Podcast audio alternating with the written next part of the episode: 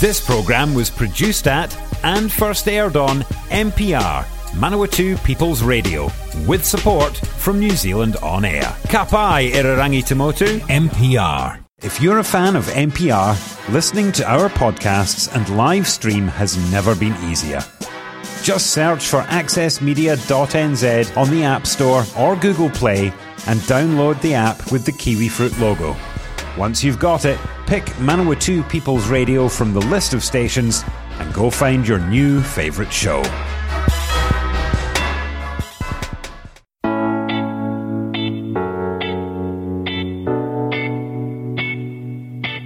Hi, I'm Greg Watson, and welcome to this week's show of Property Matters. It's lovely to have your company here at mpr.nz, or if you found your way to us through one of the many podcasting sites.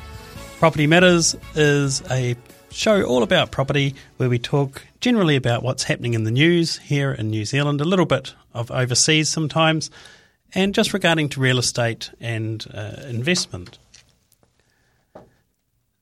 I've got an article here entitled, and this was on goodreturns.co.nz, More Money to Police Property Rental Laws. So, landlords, watch out if you're not doing things properly. We all know that there's been a huge amount of legal changes lately with regards to compliance and so forth. What many of you may not realise is that the size of the fines has gone up dramatically for landlords and tenants who disobey the rules. And these are fines that can be paid in fact, fines is not the right word, they're tariffs, which are paid from one party to the other for doing something wrong. It's what the Americans tend to call punitive damages. So now the government has allocated $80 million in the latest budget over four years to police, in particular, the healthy home standards, to fix the bond centre and fund RTA disputes. A $16 million allocation has been made to police the healthy home standards, and this will be used to increase the number of proactive investigations undertaken, ensuring the benefits of raising the standards of New Zealand's rental housing stock are realised. It will ensure interventions are targeted at the highest risk areas to maximise harm reduction and to support the most vulnerable tenants who do not have the ability or resources to take action against non compliance. Just by way of reminder, non compliance with the Healthy Homes Act now carries tariffs up to $7,200. So if you're not sure where things should be, you'll need to get some advice and help around that. Other than that, they're allocating an additional $5 million to support the Tenancy Tribunal, just in, in terms of the increasing demand from the changes in the Residential Tenancies Amendment Act. I know, for example, in the last 12 months, approximately uh, 25% more cases from tenants being brought against landlords. And that's just a raised awareness of probably some of these changes in the Act and the fact that tenants can uh, do things about it. So there's some changes there indeed. And that, that then led to another article from scoop.co.nz that says landlords say that money would be better spent on something else. So the government used the housing announcements on March 23rd as its main avenue for legislation relating to rental properties, but it still set aside that 80 million in the budget.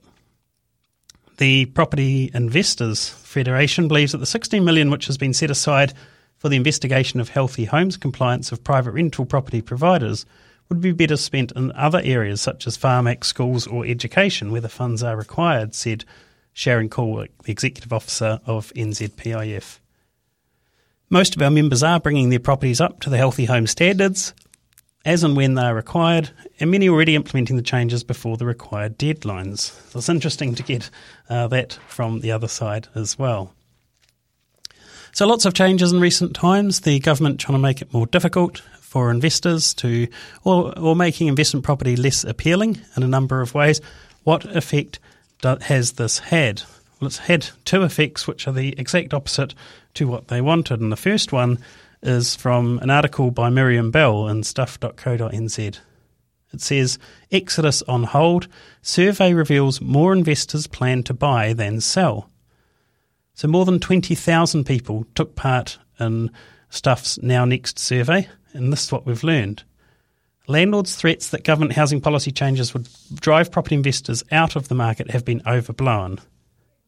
because the government announced the range of changes at the end of March, which designed to tilt the balance of the housing market in favour of first home buyers. That was including, in particular, an end to interest offsetting, which will increase many tax investors, sorry, many investors' tax bills. So 20.8% of the respondents of that survey of the 20,000 said they didn't own a property. The rest owned at least one, and 9.56% of them said they'd like to buy an investment. By contrast, just 3% of those who owned a property said they were actively looking to sell. 35% of the people that own properties weren't planning to do anything, and a further 27% were looking to renovate their current homes. So there's a 3 to 1 buy rather than sell result, which indicated that property investors were not rushing to exit the market in large numbers following the government's announcement of its new suite of new housing policies in March. There have been some indications investors might be pulling back from the market, although recent data showed healthy sales activity and the amount of housing stock for sale at record lows. So, what we've been finding here in Manawatu and in Wanganui to a certain extent is that the prices are still such that investors are looking to buy. And, and where there's been some large increases in equity, and if owners have more than one investment property, they can add the equity together to easily make the 40% threshold of buying an investment property. With the returns that we're getting in our regions, which we'll talk about shortly, uh, really it's a matter of what, where else to put your money at this stage. So it seems to be that uh, investors are still in the market, and that leads to the other article by Miriam Bell, which was the uh, best part of a week after that first one. And it says first home buyer fatigue. Their share of purchases dropped to the lowest since 2018. So again, embattled first home buyers, she said, have been leaving the market with a new report showing their share of purchases fell to the lowest level in three years earlier this year. First home buyers accounted for a 21.5% market share nationwide in the first three months of this year, according to CoreLogic's latest first home buyer report. And that was down from 24.8% six months ago and at its lowest level since the start of 2018. CoreLogic chief property economist Kelvin Davidson said this suggested first home buyers were fatigued by the struggle to keep up with escalating house prices and deposit requirements. The red hot competitive market over the first quarter was much tougher for first home buyers and stretched conditions too far for many, which led them to step back. He says the government's move to cool the market with tax policy change investors might have come at the right moment for many first home buyers. And while it's too soon to tell how much impact the new measures will have, investors have been disincentivised from buying existing property, and that should open up the market for first home buyers. But we'll just have to see how that goes in terms of uh, making homes more affordable, uh, there is nothing um, in, in, any of the changes that have made it easier, at least in this region, for first home buyers to be able to buy because they're still competing against other buyers looking to live in the properties themselves. Also, in the budget uh, recently, the government removed some of the smaller stumbling blocks that were stopping first home buyers from getting over the line. First home buyers jumping into the property market are taking on levels of debt that would have seemed unimaginable even a few years ago. But while getting in the door of your first home is often a great step to financial freedom, there are concerns that for some, a lifetime of heavy mortgage debt could be a burden to bear. So CoreLogic says the median price being paid by first home buyers in the March quarter was 650,000. Assuming buyers had a 20% deposit, that means a loan of more than half a million dollars. This is for first home buyers. It's a lot of debt to put over your head. There's also record prices in many of the main centres. And within these uh, workplaces now, a greater acceptance of remote working has led a number of first home buyers to make the move to more affordable provincial centres. New data from CoreLogic reveals that Wanganui was the district that saw the largest annual jump in its first home buyer median price. It was up 34% to just under 377,000 in March. In this article, they talked to a buyer who's purchased in Wanganui, a Victoria University geography lecturer. He, he told staff that he was able to buy a much nicer house than he could have in Wellington. It's a really gorgeous old house. It's got a big kitchen dining area which opens out on a deck. It's a bit of a yard with fruit trees, and it fronts the Wanganui River.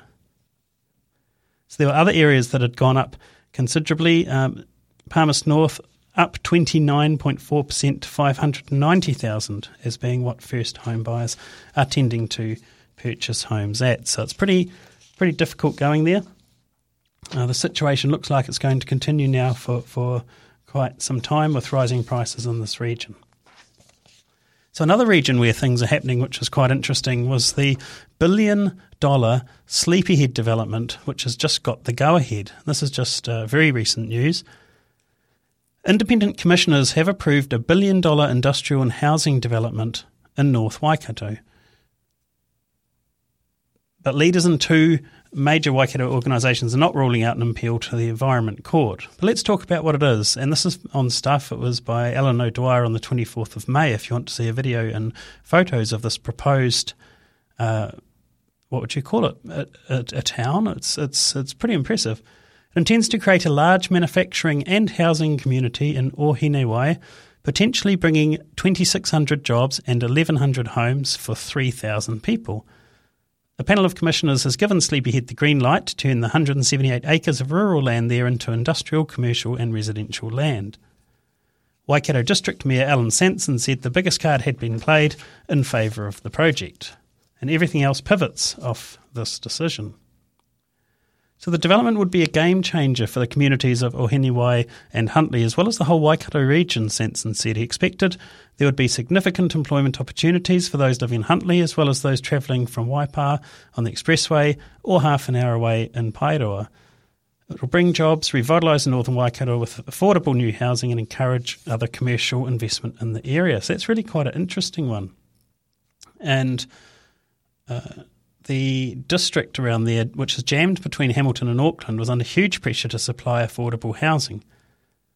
Information from the Real Estate Institute of New Zealand shows house prices in Huntly had risen 72.4% in the last year, increasing from a median price of 290,000 to 500,000 in just one year.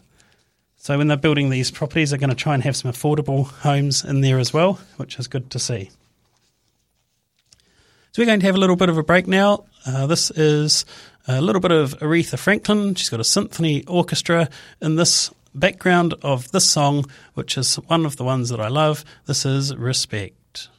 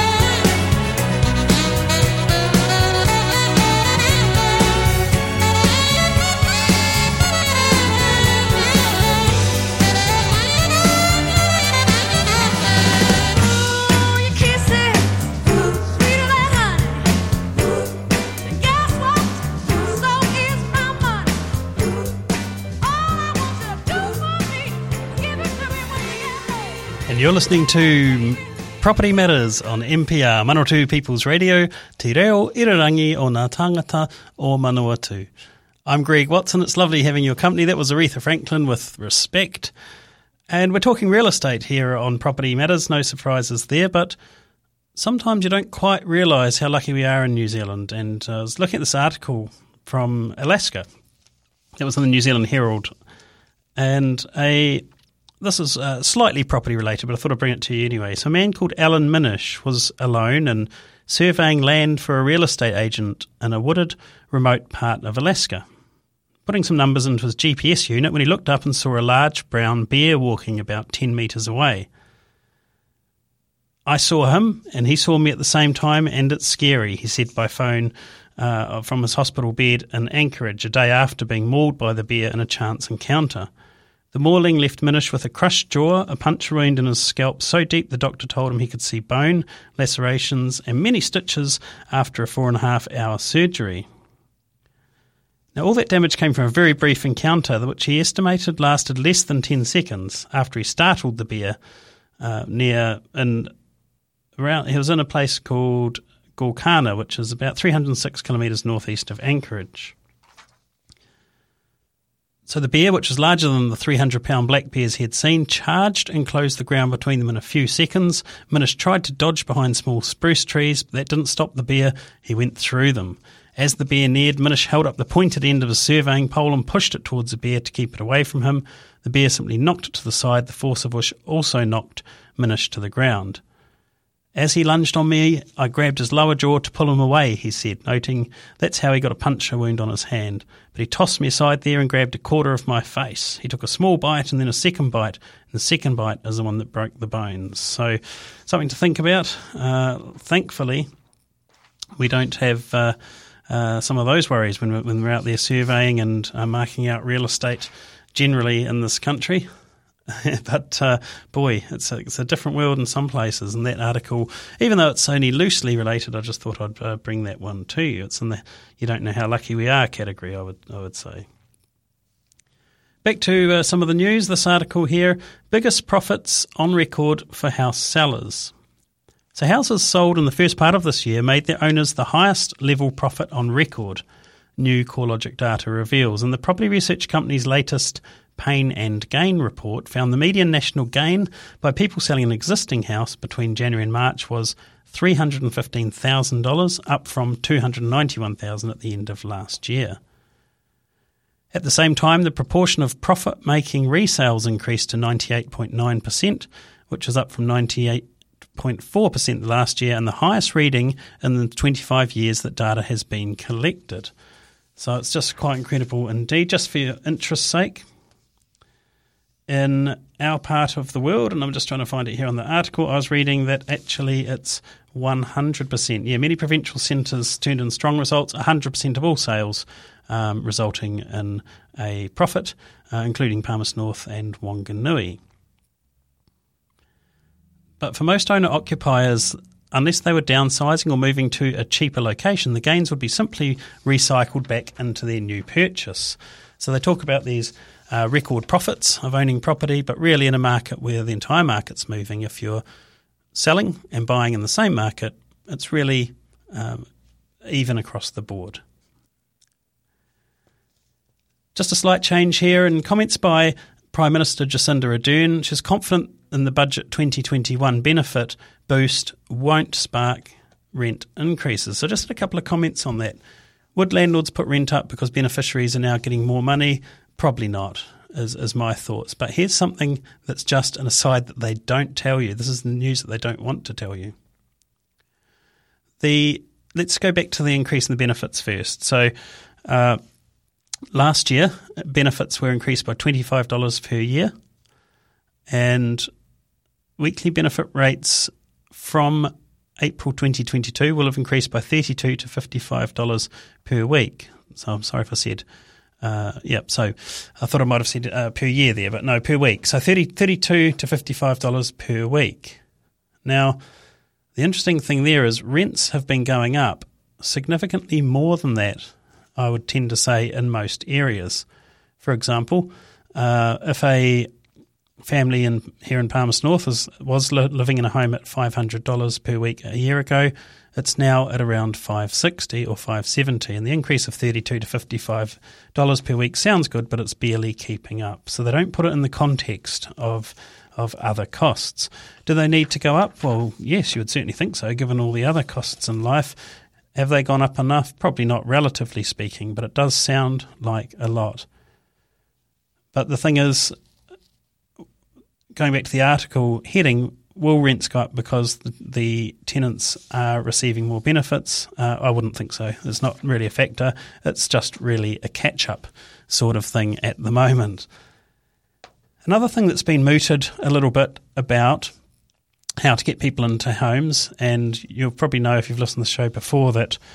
Again, I don't believe it's a basic human right to own a house. I just believe it's a uh, basic human right uh, for shelter. So, a lot of these articles we talk about on the show are focusing about getting people into their own houses, which is something that um, you know is, is, ingrained in our mentality, I guess. And so, this article is giving uh, some alternatives. This is an opinion piece by Hannah McQueen, which was in stuff.co.nz. Record high and rising housing prices have prompted plenty of potential housing affordability solutions to be proposed, and among them, the prospect of 40 year mortgages. So, given where prices currently sit, repaying the debt over a current maximum term of 30 years is unaffordable for a, a, larger number of people, even at rock bottom interest rates. And given people are living and working longer, why shouldn't the mortgage term shift to accommodate these changes? No New Zealand bank offers a term beyond 30 years, but it's not without precedent.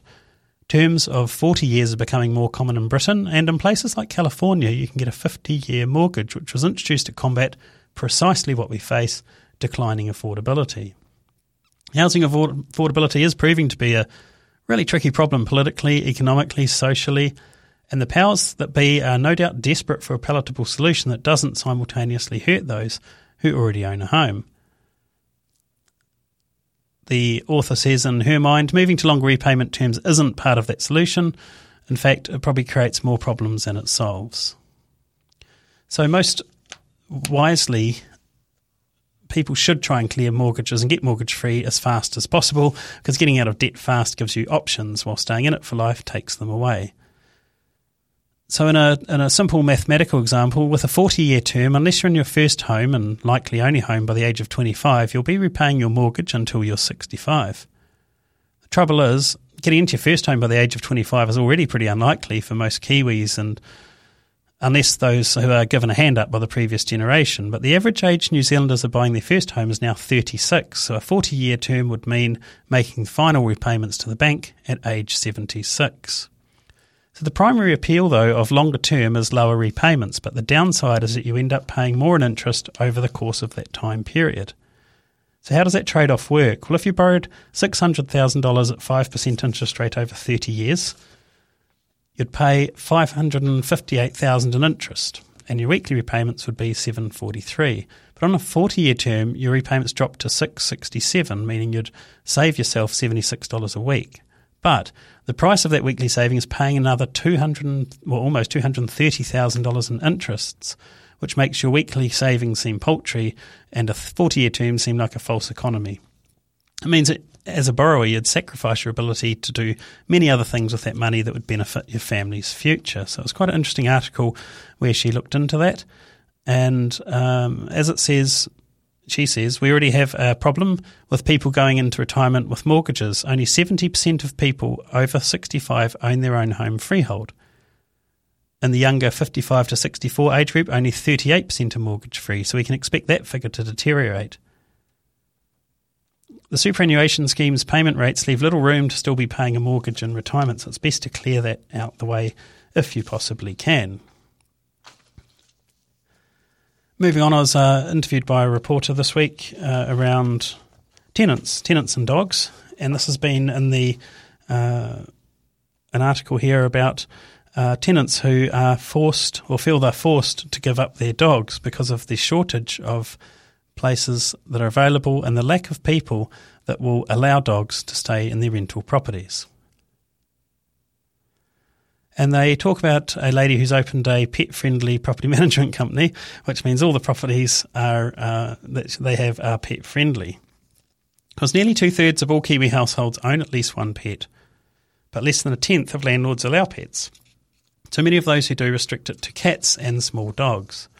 Dog owners are left completing over the scraps, not just with other pet owners, but with everybody else in an increasingly tight housing budget. So it's pretty pretty hard when people feel that they have to give up their pets, which can be part of the family. I mean, dogs can live for up to 20 years, for example. and uh, sometimes people's circumstances change. So the difficult thing there is the law at the moment allows landlords to uh, not allow pets in their rental properties. Now, this might change, so watch this space. At least one of the states in Australia now has it that uh, you cannot uh, discriminate against people that have pets and that uh, you can't make them get rid of pets to put them into a property. I don't know all the ins and outs of that one. It's probably not, not quite as uh, easy as it sounds um, to police. So, what do you do to give yourself a good chance of getting a property if you've got pets? Well, consider this. Many of the property related websites only allow the advertisers to say yes or no to pets. It doesn't allow them to say negotiable or maybe. And so, therefore, in, instead of saying yes, they say no. So, you can still ask uh, or inquire whether they will allow animals. Another thing is that you can get references for your dog or cat from your previous uh, owners around how that has been. And as well as that, uh, as tenants, you can offer to pay more rent. Now, landlords cannot ask you to uh, ask you to pay more rent uh, by way of the auctioning and that sort of thing. But as a tenant, you're allowed to say, "Can I pay an extra twenty dollars a week?" And if I'm allowed a dog, and that's absolutely fine to do so, and that's certainly something that uh, that can be done. So if you're a tenant with a pet and you're concerned about the difficulties in this uh, short market of, of not very many properties available, get good references, ask uh, on the listings that may say no pets, just if they would accept one for the right pet and the right people, because most people actually will. The other thing to do is to offer that you'll pay an extra ten or twenty dollars. You can't offer any more bond. There, there's no such thing as a, a pet bond, but you can say, look, if we're going to stay here a couple of years, if we pay an extra ten dollars a week, that's like thousand dollars. So if the dog does dig a few holes or the cat rips a net curtain, as an owner, you've got that money already. So think of that if you're considering putting a case forwards for renting and having pets at your property. And that brings us to the end of this show. It's been lovely having your company. This has been Property Matters on MPR.nz, Manawatu People's Radio, Te Reo, Irirangi o Ngā Tangata o Manawatu. I'm Greg Watson and we'll catch up with you next week.